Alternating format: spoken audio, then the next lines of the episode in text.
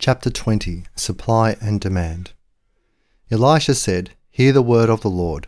This is what the Lord says. Tomorrow about this time a measure of fine flour will be sold for a shekel, and two measures of barley for a shekel, in the gate of Samaria.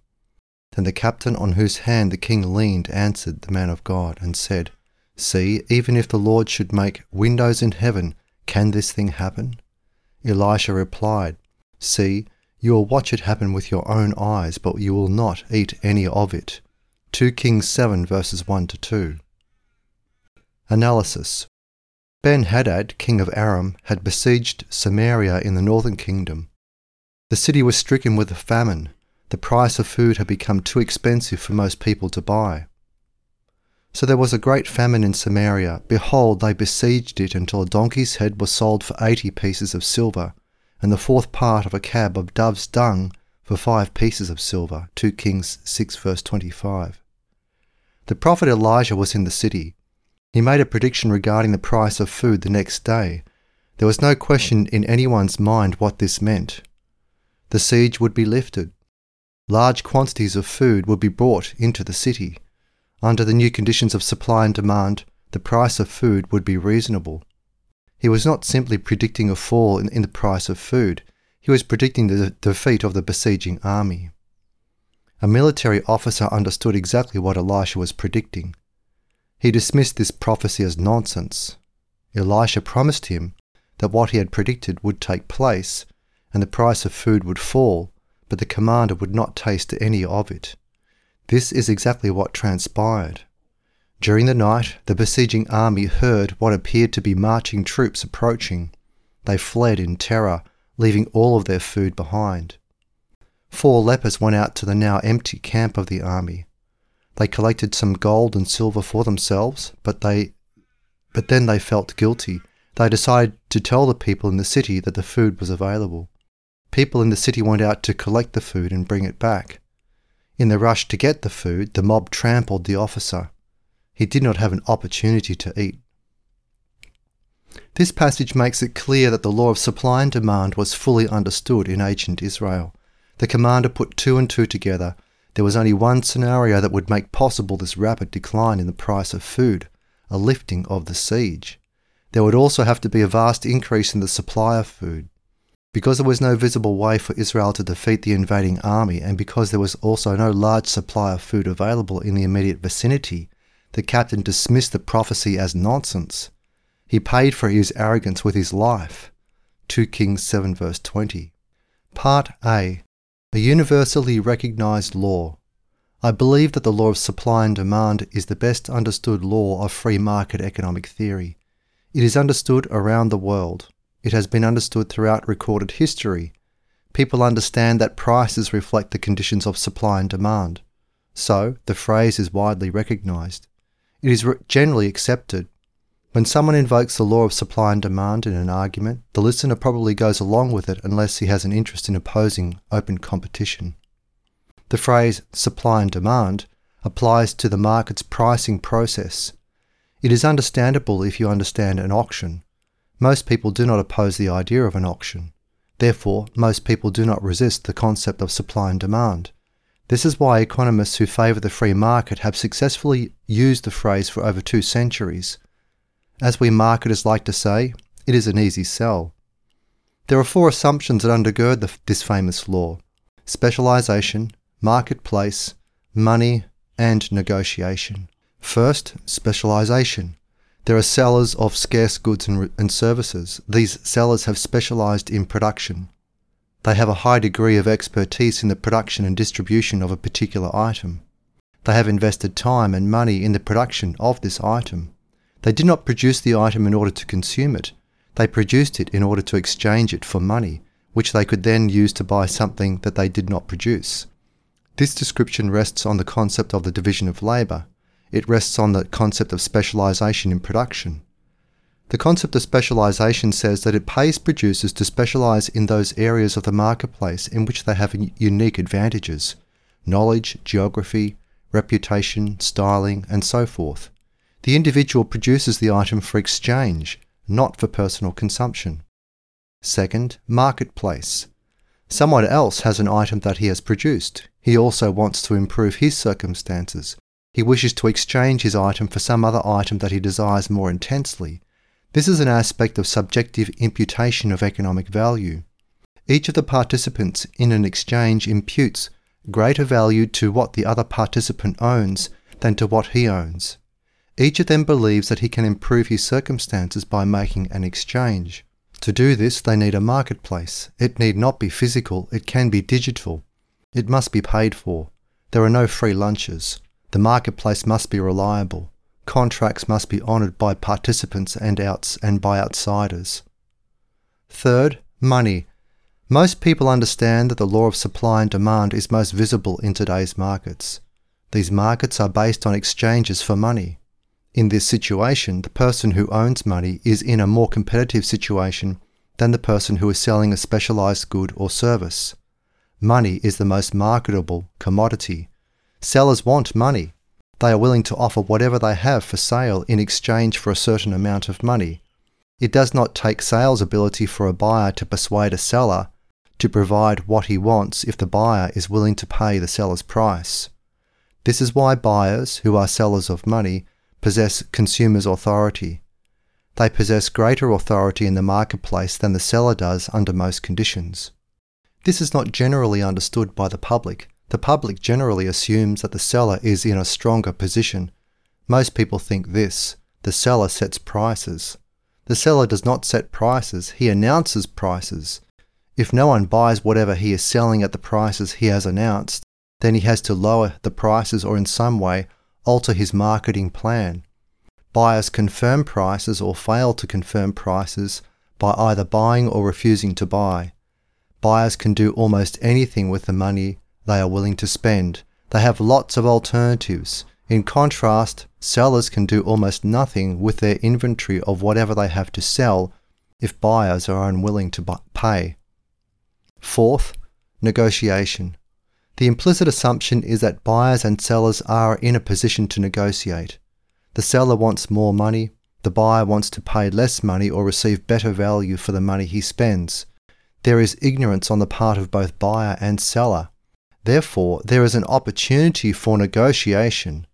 The book of Proverbs describes this process. Bad, bad, says the buyer, but when he goes away, he boasts. Proverbs 20, verse 14. In a highly competitive market where there are lots of buyers and sellers, negotiation is less likely. Prices are publicly available. Buyers know what sellers are willing to sell for. Sellers know what recent buyers have been willing to pay. The more widespread the information regarding prices, the less likely there will be a ne- negotiation. Negotiation is the market process that prevails when there is reduced knowledge of prices.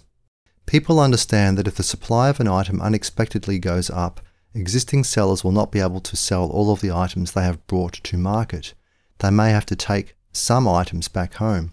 More likely, they will have to lower their prices in order to reduce their inventory to zero. People also understand that if the demand for an item unexpectedly goes up, existing buyers will not be able to buy all of the items they had wanted to buy when they brought their money to market. They may not be able to take home the items they wanted to buy, or they may have to pay more money to buy the items. Here is the law of the auction high bid wins. If there are a lot of auctioneers selling similar items, the bids will be lower. If there are a lot of buyers wanting to buy the items, bids will be higher. Most people understand this. Most people accept this. This is the law of supply and demand in an imaginative setting that most people can understand. Part B. Forecasting. It is not true that supply creates its own demand. It is also not true that demand creates its own supply. Here is what is true. Buyers make forecasts about what they will be willing to pay for an item in the future. Sellers make forecasts about what they will, will be willing to and able to charge for an item in the future. If members of either group make mistakes, they will have to adjust their behavior when the day of market exchange arrives. Production is future oriented. So are plans for future consumption. Nobody is certain what others will be willing to pay in the future.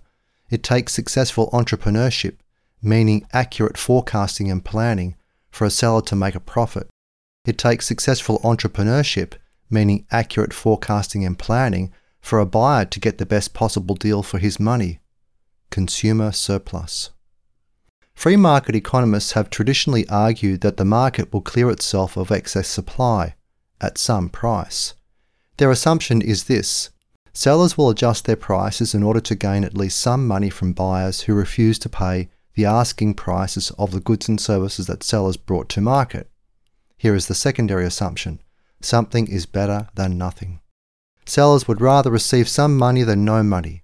Some of them would rather sell at a price that they would have regarded as a loss when they first brought the goods to market. The new conditions have redefined what constitutes a profit and a loss. Under the old conditions, selling their inventory below the cost of production would have been understood as a loss. That is no longer the case under the new conditions. Under the new conditions, getting some money is better than getting no money, and then being forced to carry home the unsold inventory. The same attitude governs buyers. If conditions have changed and prices have risen above what buyers had expected to pay, some of them will pay a higher price. They would have regarded this as a loss under the previous conditions. But under the new conditions, paying more money and taking home the product seems to be the best decision available to them. The determining factor is price. It is the determining factor for sellers, and it is the determining factor for buyers. I'm not speaking of all sellers and all buyers. I'm speaking of what market economists call marginal sellers and marginal buyers. These are the buyers and sellers who are willing to make a transaction at a price different from what they had expected. These are the sellers who sell at prices lower than they had expected to receive. These are the buyers who purchase at prices higher than they had expected to pay. Their transaction prices set the prices for comparable transactions. The prices paid by marginal buyers and sellers are regarded as the best available prices in the market, and other buyers and sellers will imitate the selling prices of the marginal buyers and sellers. The transaction prices of the marginal buyers and sellers send signals to all other buyers and sellers in the marketplace who are aware of the transaction prices of the marginal buyers and sellers. Sellers do not want to accept less and buyers do not want to pay more. Part C Keynes versus Say's supposed law. The great transformation in economic theory began in 1936 with the publication of John Maynard Keynes's book, The General Theory of Employment, Interest and Money. The world had been in a depression for about six years. While Austrian economists had an answer for this, as seen in the book by Mises' disciple Lionel Robbins, The Great Depression, 1934, the vast majority of free market economists seemed unable to explain why the Depression did not end. This made free market economists vulnerable to the accusation that their theories no longer worked. Robbins, decades later, disavowed the book. There were valid reasons for the economic stagnation that these economists ignored. Governments had indulged in huge deficit spending campaigns as a way to put people back to work. Every government had gone off the gold standard by 1934 monetary policy of central banks was no longer predictable. Businessmen were wary, for good reason regarding the next piece of legislation. Germany and Italy had adopted central economic planning in the form of fascism. Property rights were no longer respected by these major governments. In the United States, the national government interfered in the economy as never before in peacetime. Free market theory says that prices should have adjusted to clear the market of unsold goods but governments had passed legislation that made it difficult for retailers to sell their goods at a market price and also hire labourers at a market wage. The Depression dragged on. It was then that Keynes offered a criticism of the traditional free market approach regarding supply and demand. His target was a French economist of the early 19th century, J.B. Say. Either Keynes had no understanding of what Say had written, or else he was deliberately deceiving his readers, he devoted only three sentences to Say's writings. Here is what he wrote. Quote, From the time of Say and Ricardo, the classical economists have taught that supply creates its own demand, meaning by this, in some significant but not clearly defined sense, that the whole of the costs of production must necessarily be spent in the aggregate, directly or indirectly, on purchasing the product. Thus Say's law that the aggregate demand price of output as a whole is equal to its aggregate supply price for all volumes of output is equivalent to the proposition that there is no obstacle to full employment. If, however, this is not the true law relating the aggregate demand and its supply functions, there is a vitally important chapter of economic theory which remains to be written, and without which all discussions concerning the volume of aggregate employment are futile. Unquote. Keynes's phrase has been cited by Keynesian economists ever since supply creates its own demand. Obviously, in 1936, supply had not created its own demand, so it looked as though Say and Ricardo were economic ignoramuses. The problem is this Say never said any such thing. Here is what he wrote regarding pricing. This is from his Treatise on Political Economy 1803. The passage is a defense of price flexibility in the marketplace. It is a defense of economic negotiation as a way to clear the market of unsold inventories. In short, it is a defense of market clearing prices. Open quote.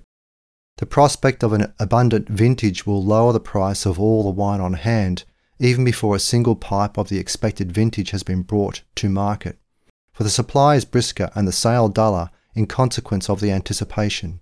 The dealers are anxious to dispose of their stock in hand, in fear of the competition of the new vintage while the consumers, on the other hand, retard their fresh purchases in the expectation of gaining in price by the delay. A large arrival and an immediate sale of foreign articles all at once lowers their price by the relative excess of supply above demand. On the contrary, the expectation of a bad vintage or the loss of many cargoes on the voyage will raise prices above the cost of production. This is the meaning of the assertion that at a given time and place the price of a commodity rises in proportion to the increase of the demand and the decrease of the supply, and vice versa. Or, in other words, that the rise of price is in direct ratio to the demand and inverse ratio to the supply. In each country, the wants of the consumer determine the quality of the product. The product most wanted is, is most in demand, and that which is most in demand yields the largest profit to industry, capital, and land, which are therefore employed in raising this particular product in preference and vice versa, when a product becomes less in demand, there is a less profit to be got by its production. It is therefore no longer produced. All the stock on hand falls in price. The low price encourages the consumption, which soon absorbs the stock on hand. Unquote. Say fully understood what Adam Smith had understood, namely, that sellers of goods that were not in high demand would then lower their prices in order to sell their inventory. These lower prices would encourage consumption, the low price encourages the consumption, which soon absorbs the stock on hand. Say did not teach that supply creates its own demand. He taught what should have been obvious, namely, that if someone has not supplied something worth buying at the price he is asking, he will not earn any money. If he does not earn any money, he will be unable to register demand in the marketplace. But at some lower price, he will sell his inventory. Thus, total aggregate production will create demand at some price.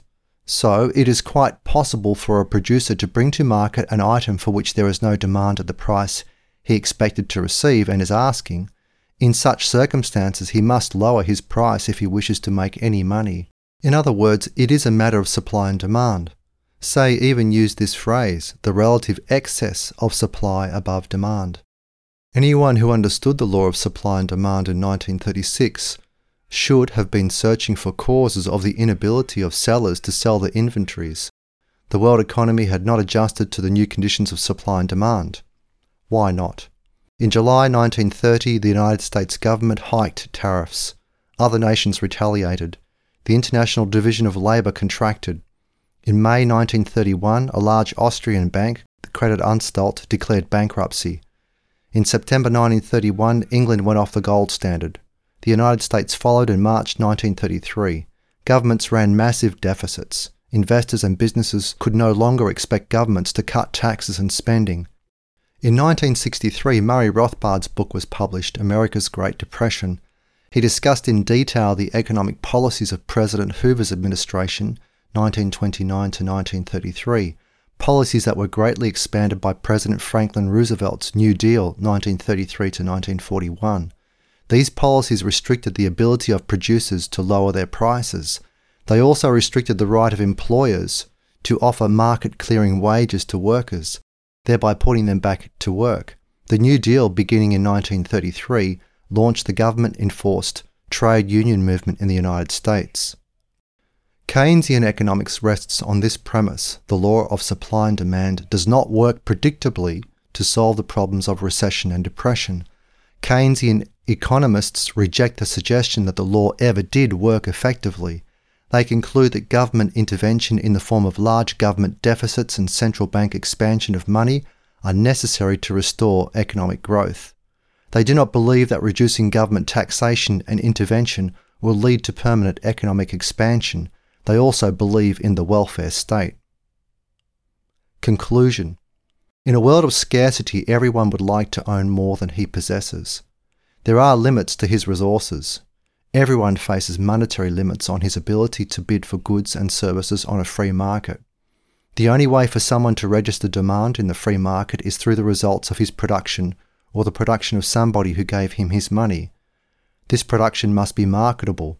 If someone does not wish to buy whatever a producer has produced, the producer has wasted time, money, resources, and dreams. Just because he worked hard to produce something does not mean that buyers will be willing to pay him for the money he asks in exchange for his output. He may have to ask less. Therefore, supply and demand are not autonomous forces. They are part of the market process. Supply and demand are meaningful only in the context of prices. Prices must be flexible, upward and downward, in order for supplies of goods and services to find buyers. People must be allowed to negotiate with each other as a way to make exchanges.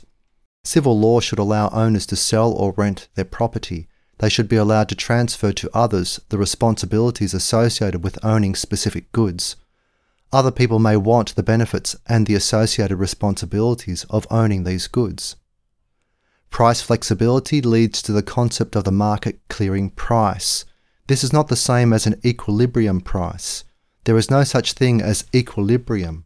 Therefore, there is no such thing as an equilibrium price. The concept of equilibrium rests on a silly assumption the theoretical usefulness of the concept of human omniscience. In contrast, a market clearing price is the price at which everyone who has an item to sell can find a buyer for this item. Simultaneously, everyone who wants to buy this item can find a seller. Lots of people might like to buy it, Lots of people might like to sell theirs, but liking is not the same as doing. The key phrase is this at some price. At a market clearing price, all of those people who want to buy at a particular price make exchanges with all of those who wish to sell at that price. No one is left out in the cold with a desire to either buy or sell at that price. The unified concept of supply and demand implicitly has as its presupposition the possibility of a market clearing price. Economic theory brings this to the forefront of the discussion, what is usually only implicit. This price is not known in advance by either by buyers or sellers. It is the product of negotiation, guesswork, and the providence of God. Humanists prefer to substitute the word luck for the phrase providence of God. Their worldview is governed by the concept of chance, as I argued in chapter 6 of the Student's Edition. Chance is point one of their covenant model, the doctrine of origins. Obviously, I reject their attempted substitution.